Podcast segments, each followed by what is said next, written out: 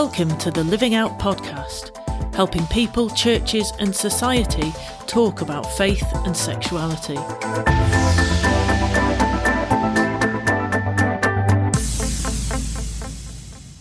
Hello, and welcome to the Living Out podcast. We aim to speak into issues of faith and sexuality.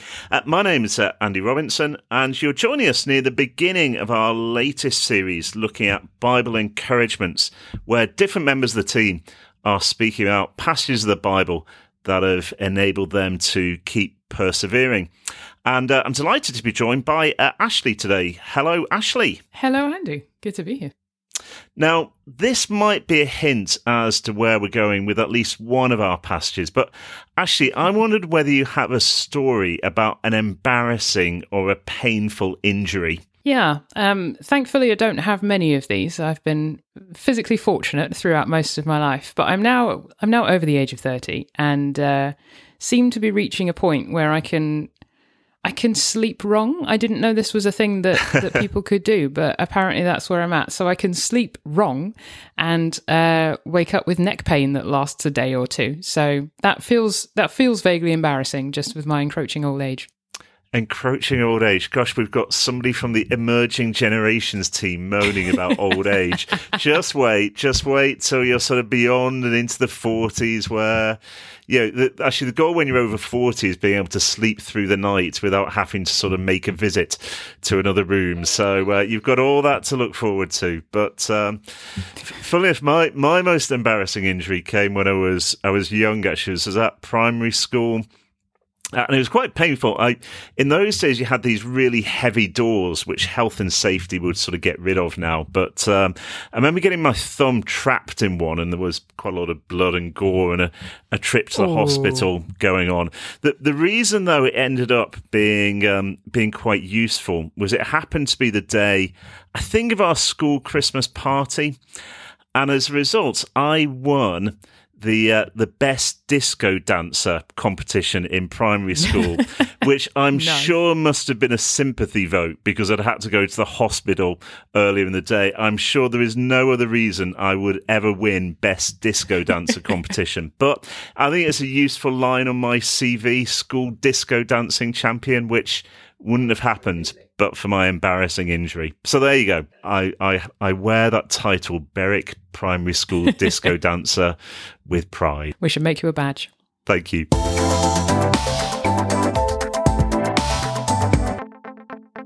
So, Ashleigh, you've chosen a really interesting passage of the Bible for your Bible encouragement choice. What have you gone for? Yes, the uh, obvious go to when one is talking about sexuality. I've gone for Revelation chapter 5. Ooh, do you want to let us know why you've chosen that before we read it? Well, the, the book of Revelation, it it kind of gets a bad press sometimes, I will say. But um, I mean, it, it can be confusing. There's a lot of symbols and imagery and things in there that don't make immediate sense to us. But I think it's really worth taking the time to understand because there's there's some gold in it for us. Um, if that is something you would like to do, just make a recommendation real quick. The Bible Project have got a lot of excellent resources. They produce short videos, kind of intros to different books of the Bible. So uh, we'll stick the Revelation one in the show notes if that is something you'd like to to know a bit more about. Um, and so yeah, John in this book, he's kind of got uh he's seeing behind the curtain. He's getting to see what's what's happening, what's going to happen as God carries out his purposes in the world. Um and yeah, I just I really like the whole book, but this chapter um it it shows me how important Jesus is. This is we'll we'll get into Brilliant. kind of more of that as we read through it. Uh, but yeah, just this he is he's kind of the only one found worthy in all creation. Like you'll see they they check. Right. Um, he is kind of the ultimate reality. There's nothing better. There's no one like him. Um, and so yeah, that's that's one reason that I've chosen this one. Great. Shall I read it? Um, so let me read uh, Revelation five for us. Then I saw in the right hand of him who sat on the throne a scroll with writing on both sides and sealed with seven seals. And I saw a mighty angel proclaiming in a loud voice, Who is worthy to break the seals and open the scroll? But no one in heaven or on earth or under the earth could open the scroll or even look inside it. I wept and wept because no one was found who was worthy to open the scroll or look inside.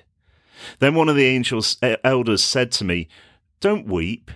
See, the lion of the tribe of Judah, the root of David, has triumphed. He is able to open the scroll and its seven seals. Then I saw a lamb, looking as if it had been slain, standing at the centre of the throne, encircled by the four living creatures and the elders. The Lamb had seven horns and seven eyes, which are the seven spirits of God sent out into all the earth. He went and took the scroll from the right hand of him who sat on the throne. And when he'd taken it, the four living creatures and the twenty four elders fell down before the Lamb. Each one had a harp, and they were holding golden bowls full of incense, which are the prayers of God's people. And they sang a new song, saying, You are worthy to take the scroll and to open its seals because you were slain. And with your blood you purchased for God persons from every tribe and language and people and nation. You've made them to be a kingdom and priests to serve our God, and they will reign on the earth. Then I looked and heard the voice of many angels, numbering thousands upon thousands, and ten thousand times ten thousand. They encircled the throne, and the four living creatures and the elders. In a loud voice they were saying, Worthy is the Lamb who was slain to receive power and wealth and wisdom and strength and honor and glory and praise.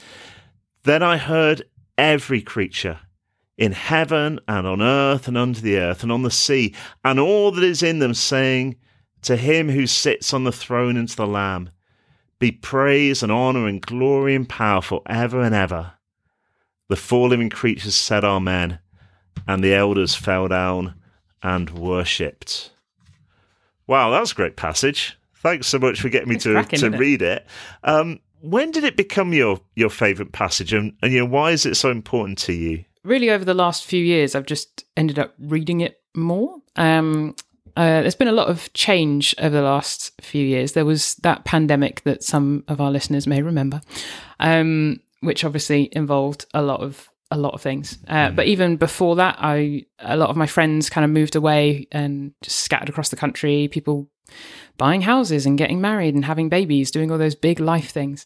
And then for me personally in the last year pretty much everything about my life has changed. So where I'm living, the job I do, all of these things are, are new, um, and very, very much a God thing. He led me into it, but still a lot of change. And so I wonder if it's tied to that. Like this, it just gives me something kind of constant and steady to keep returning to, and helps me to to realign my perspective.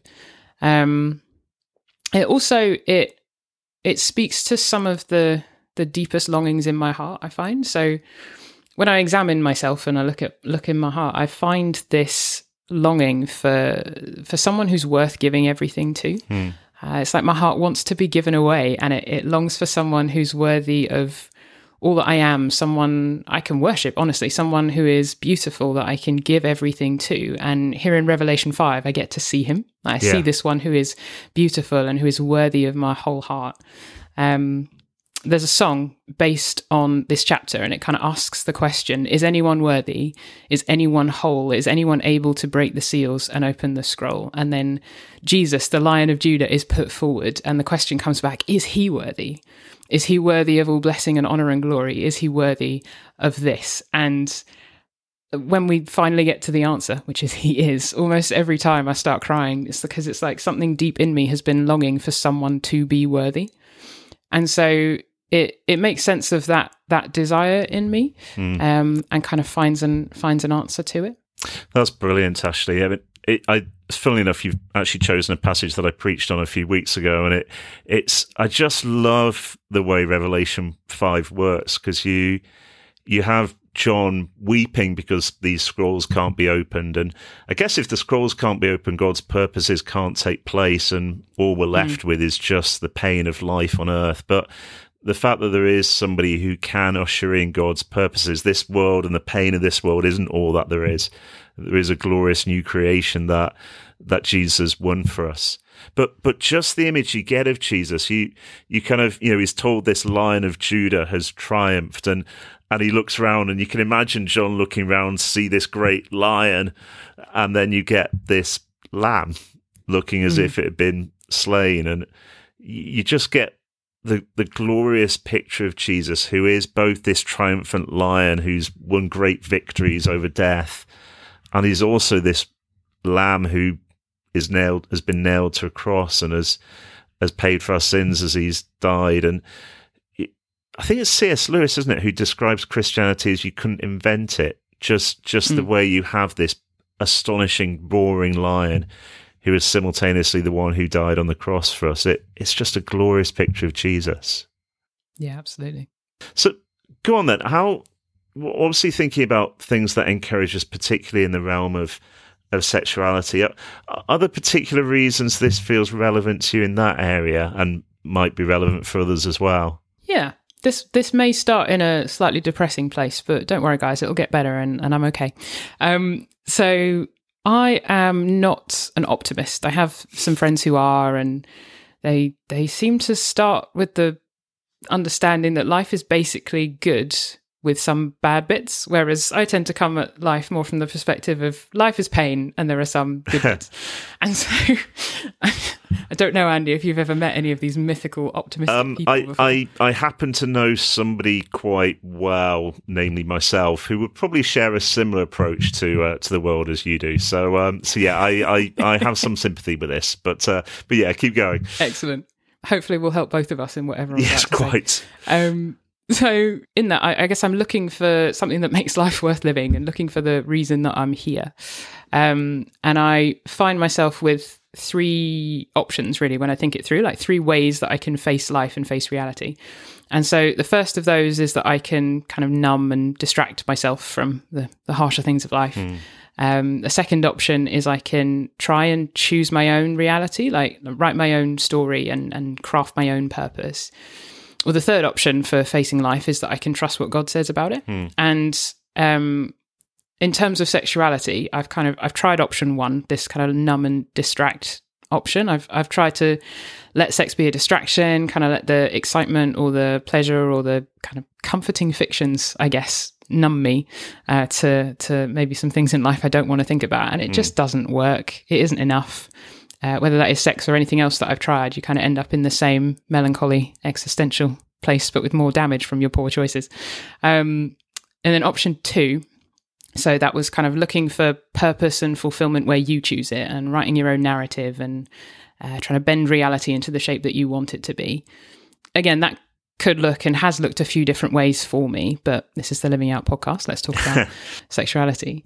Um, I've I've tried that. Like the world tells me I will find the ultimate answer to to the things in in my heart. I will find that in a sexual relationship, in human love expressed through a sexual relationship. The world tells me that is something worth living for, and it's worth all the kind of bleak, melancholy bits of existence. Um, but again, I know that that narrative just doesn't doesn't work. It isn't mm. true. A human being cannot satisfy me. They're they're not enough. Um, if I was seeking my purpose and my satisfaction in a romantic or a sexual relationship, her her limits would chafe on me and her neediness and her inadequacy would frustrate me. There's something built into me that just needs something more and I can't seem to ignore it or rewire it or get rid of it. I just kind of have to face it. Yeah, and just just chip in on that. I, I think again, sorry, seems to be the C.S. Lewis podcast. He um I think he says if if if we find in ourselves a desire that nothing in this world can satisfy, it shows that we're made for another world. I think you're just saying actually that approach to life of just looking for stuff in this world. Yeah, you, you you're saying it isn't going to work, and uh, C.S. Lewis agrees with you. So, sure. What if C.S. Lewis agrees with me? I think I'm in a good place. But go on. Sorry, I interrupted you because you were talking about three approaches to life. Yeah. Well, as as C.S. Lewis puts it, kind of our last option is um, that we're made for another world, that there is something more, and we kind of have to trust what God says about reality. And that's where I finally circle back to Revelation 5, because passages like this one show me what my life is really all about. This is why I'm here and what I'm for. It's Jesus. Yeah. Uh, he's the only one worthy in all creation to break the seals and open the scroll and to give human life purpose and depth. So there's actually something here I can live for and something that's kind of worth all of the the bleak and melancholy bits of life. Um, but even more, it's something that gives me actual joy. So I don't spend all my days in a melancholy puddle. Uh, there's a there's a purpose, there's a future, there's a celebration.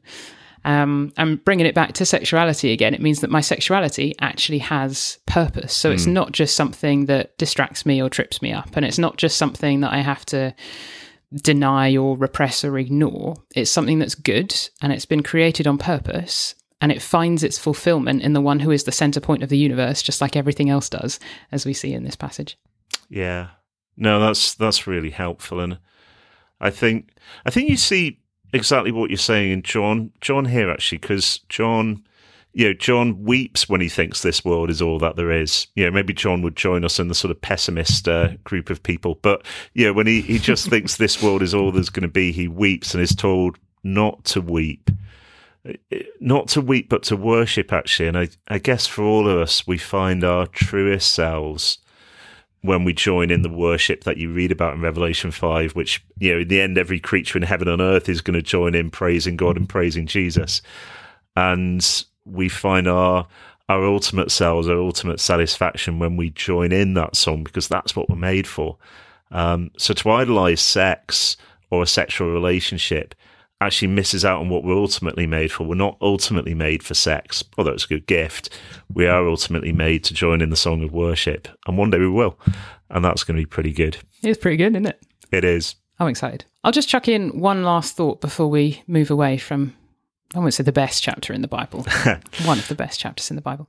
Um, so I think the way that this can be helpful to others who are listening, perhaps, um, in one of two ways. So either perhaps it will just provoke the question. So as Andy's just been speaking about, if that is what it's all about, what what are you doing with your life? What what do you think life is all about? Do you see sexuality, any other kind of created thing, as the pinnacle and the purpose of your existence, or is it Jesus?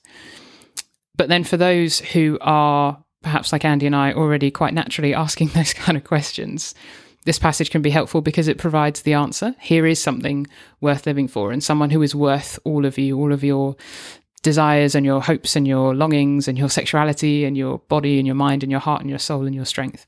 Um, and so, yeah, wherever you are kind of in asking or trying to find an answer for those questions, I think Revelation 5 can help you out.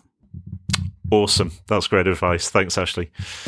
Just to remind you that we're hosting a free lunchtime webinar for church leaders on Thursday, the 9th of November, on the topic of concupiscence. We've also got a Living Out Day in Edinburgh on Saturday, the 18th of November, where we'll be sharing our stories, talking about culture, biblical sexuality, and supporting same sex attracted Christians. Find out more about both events and book a place at livingout.org/slash events. Welcome back. It is my turn to ask Andy about his favourite passage or an encouraging passage um, to do with sexuality. So, Andy, what have you chosen for us today? And you hinted at the beginning that when you asked the question about an injury, it would link back to this. Maybe you can join those dots for us.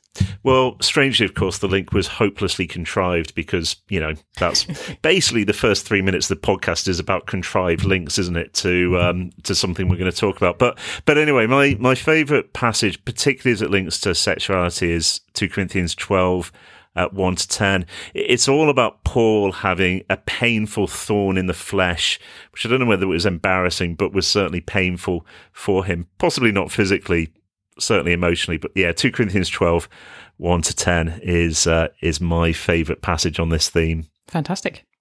I'll read it and then ask you a bit more about it. Thank you. I must go on boasting, says Paul.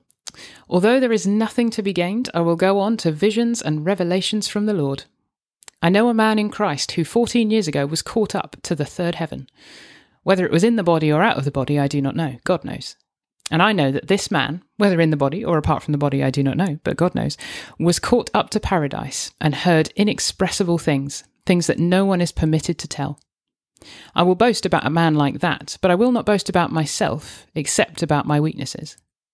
Even if I should choose to boast, I would not I would not be a fool, because I would be speaking the truth but I refrain, so no one will think more of me than is warranted by what I do or say, or because of these surpassingly great revelations. Therefore, in order to keep me from becoming conceited, I was given a thorn in my flesh, a messenger of Satan to torment me. Three times I pleaded with the Lord to take it away from me, but he said to me, My grace is sufficient for you, for my power is made perfect in weakness. Therefore, I'll boast all the more gladly about my weaknesses, so that Christ's power may rest on me. That is why, for Christ's sake, I delight in weaknesses, in insults, in hardships, in persecutions, in difficulties. For when I am weak, then I am strong.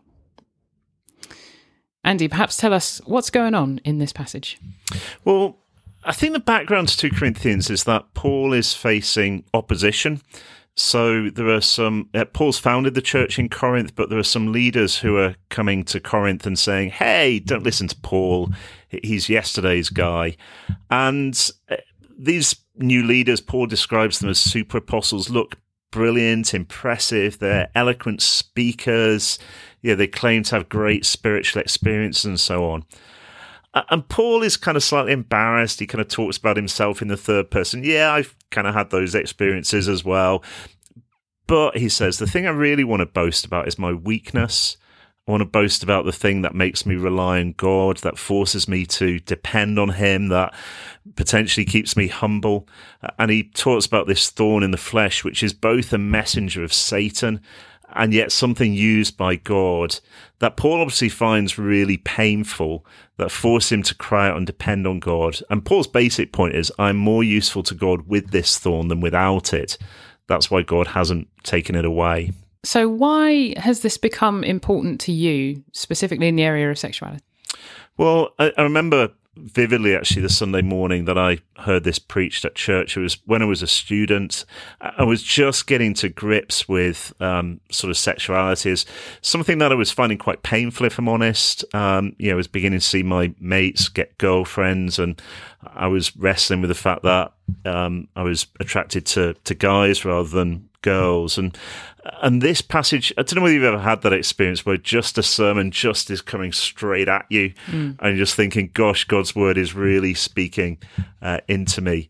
Uh, and i could certainly empathize with a painful thorn. Uh, we don't know what paul's thorn was. I'm not saying it was same-sex attraction but certainly at the stage of wrestling with my sexuality it was something i was finding deeply painful it, it kind of resonated because Paul prayed three times, you know, Lord, take it away from me, take it away from me, take it away from me. And I think at that stage, I think I'd prayed about 333 times about my sexuality. Lord, you know, just take it away from me, change my attractions. This isn't what I want. Um, and so I was regularly, perhaps most times I was in church on a Sunday, my main prayer become, Lord, please change my, my sexuality. And so when God says to Paul, actually, I'm not going to do that, my grace will be sufficient for you, my powers made perfect in weakness. It just felt that was the Lord's answer to the prayer I'd offered about 333 times. Mm. That actually he wasn't going to, and still, you know, 20 years on from hearing that sermon, he hasn't changed the basic sexual attractions that I have. But I think he was saying, look, actually, in a sense, you know, my power will be made perfect in your weakness. This is a pain you're going to have to keep living with. And yeah, that's changed over the years, but there's certainly been times when it's felt like the thorn has been pressing harder and harder into into my flesh. But it probably is the thing that's just kept me relying on the Lord and praying to the Lord. And if I've got any humility, it's probably been the thing that's sort of worked that humility uh, in me to be honest, for me, the rest of my life has been pretty smooth. Actually, you know, family's been all right. I've been healthy and so on. I think it'd have been a nightmare without a thorn in the flesh. And so it probably is the thing that's kept me relying on the Lord. And he said, makes this promise, you know, my grace is sufficient for you. Funnily enough, actually, the last time I spoke about this passage, I just broke down. It, it was um, it, it, was my final Sunday at the church that I'd pastored for 20 odd years. And we did a sort of interview. Uh, and the question that came to me is, you know, what would you say to your younger self? Um, which, you know, given I'm mid 40s, I've got a younger self who's about 20 years uh, earlier. And I said, actually, what I'd say to my young self was, this promise is true. Yeah, my grace is sufficient for you. And, you know, probably over the last 20, 25 years, actually can testify to through painful times, God's grace has been enough. And so, although I'm not saying Paul experienced same sex attraction, lots of this just felt like it resonated. God's got hmm. purposes mm. in painful things, He mm. doesn't always take them away. but His grace will be enough for us. Yeah. Thank you, Andy. That's fantastic. I think all of us at Living Out would share that um, that testimony that our same sex attractions are actually one of the things that have oddly aided us in mm. our discipleship the most. They've uh, encouraged us to lean on the Lord. They've mm. they've shown us our own weaknesses and failings. I think Anne has written a blog post about that actually, so we'll stick that in the show notes as well.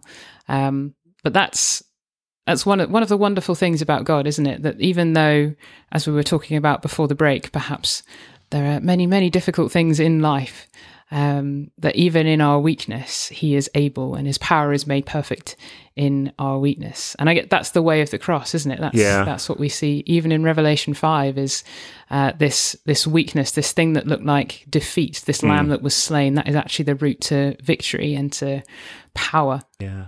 And I think that's one of the best things about being a Christian because if this world is all that there is, if there's no God, then suffering is just meaningless. It's pointless. There's mm no no good, no benefit to it uh, at all. Suffering just is. Whereas one of the one of the joys of being a Christian is that it, it, doesn't remove the pain from the suffering. Paul's thorn in the flesh was was painful at, at times. I think all of us within the Living Out team who wrestle with sexuality will find that painful. It doesn't take the pain away, but what it does say is that the pain has a purpose in God's plans mm. to work in our character, to give us a, a, longing for heaven, to make us more compassionate towards others who are, are struggling. It's just one of the helps of being a, a Christian is because we know even from the cross, God has purposes in suffering. It just means, okay, this is still painful, but I know it's not meaningless. And that mm was Paul's approach with this thorn. It's certainly been my my experience as I've wrestled with sexuality uh, for getting on for thirty years now. So we've started to touch on this already, but how else might this passage be an encouragement to others, whether their struggles are more in the realm of sexuality or in other things? Well, I think one of the the useful things about the thorn is we genuinely don't know what it is. Um, and so obviously that means lots of commentators can speculate, which is a, a fun thing to do. But one of the advantages of not knowing what it is, it, is it just means it can be applied to a whole range of of situations. So, I say for me, that's been been sexuality. But actually, as was a pastor or just as a friend to people, my my discovery is that pretty much everybody's got a thorn. You know, for some, it will be a family background that is deeply painful.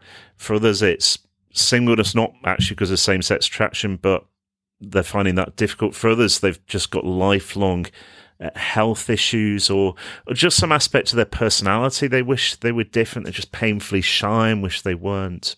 I think the overall message is so often God will say to us, You are more useful to me with the thorn than without it. Mm. So don't resent it. Um, and actually, in a sense, one of the one of the joys for me of wrestling with sexuality has been being able to empathize with people with other thorns, and for all of us saying, actually, we are more useful to the Lord being humbled, not being conceited through this thorn, and all learning to trust God's promise. His grace will be enough for us, and so we can trust Him. Great. Well, I think we've worked through a couple of passages that I, I, guess take life in this world seriously, which I just love the fact that it takes life in this world uh, seriously, uh, but hopefully points us to Jesus and his glory and his beauty as the lion and the lamb, and the one who suffered himself and so is able to turn our sufferings for good. And whether those sufferings are in the realm of sexuality or actually any other area, we've got lots of reasons not to weep, but ultimately to worship. So, thanks for joining me, uh, Ashleigh, to talk through those uh, two great passages. Uh, do check out our, our website. There'll be plenty of other uh, articles, particularly picking up some of these themes uh, that you can uh, read, and one or two will be mentioned in the show notes. We're carrying on with more Bible encouragements from different passages in a couple of weeks' time. So do check us out then and do join us again. Thanks so much for listening.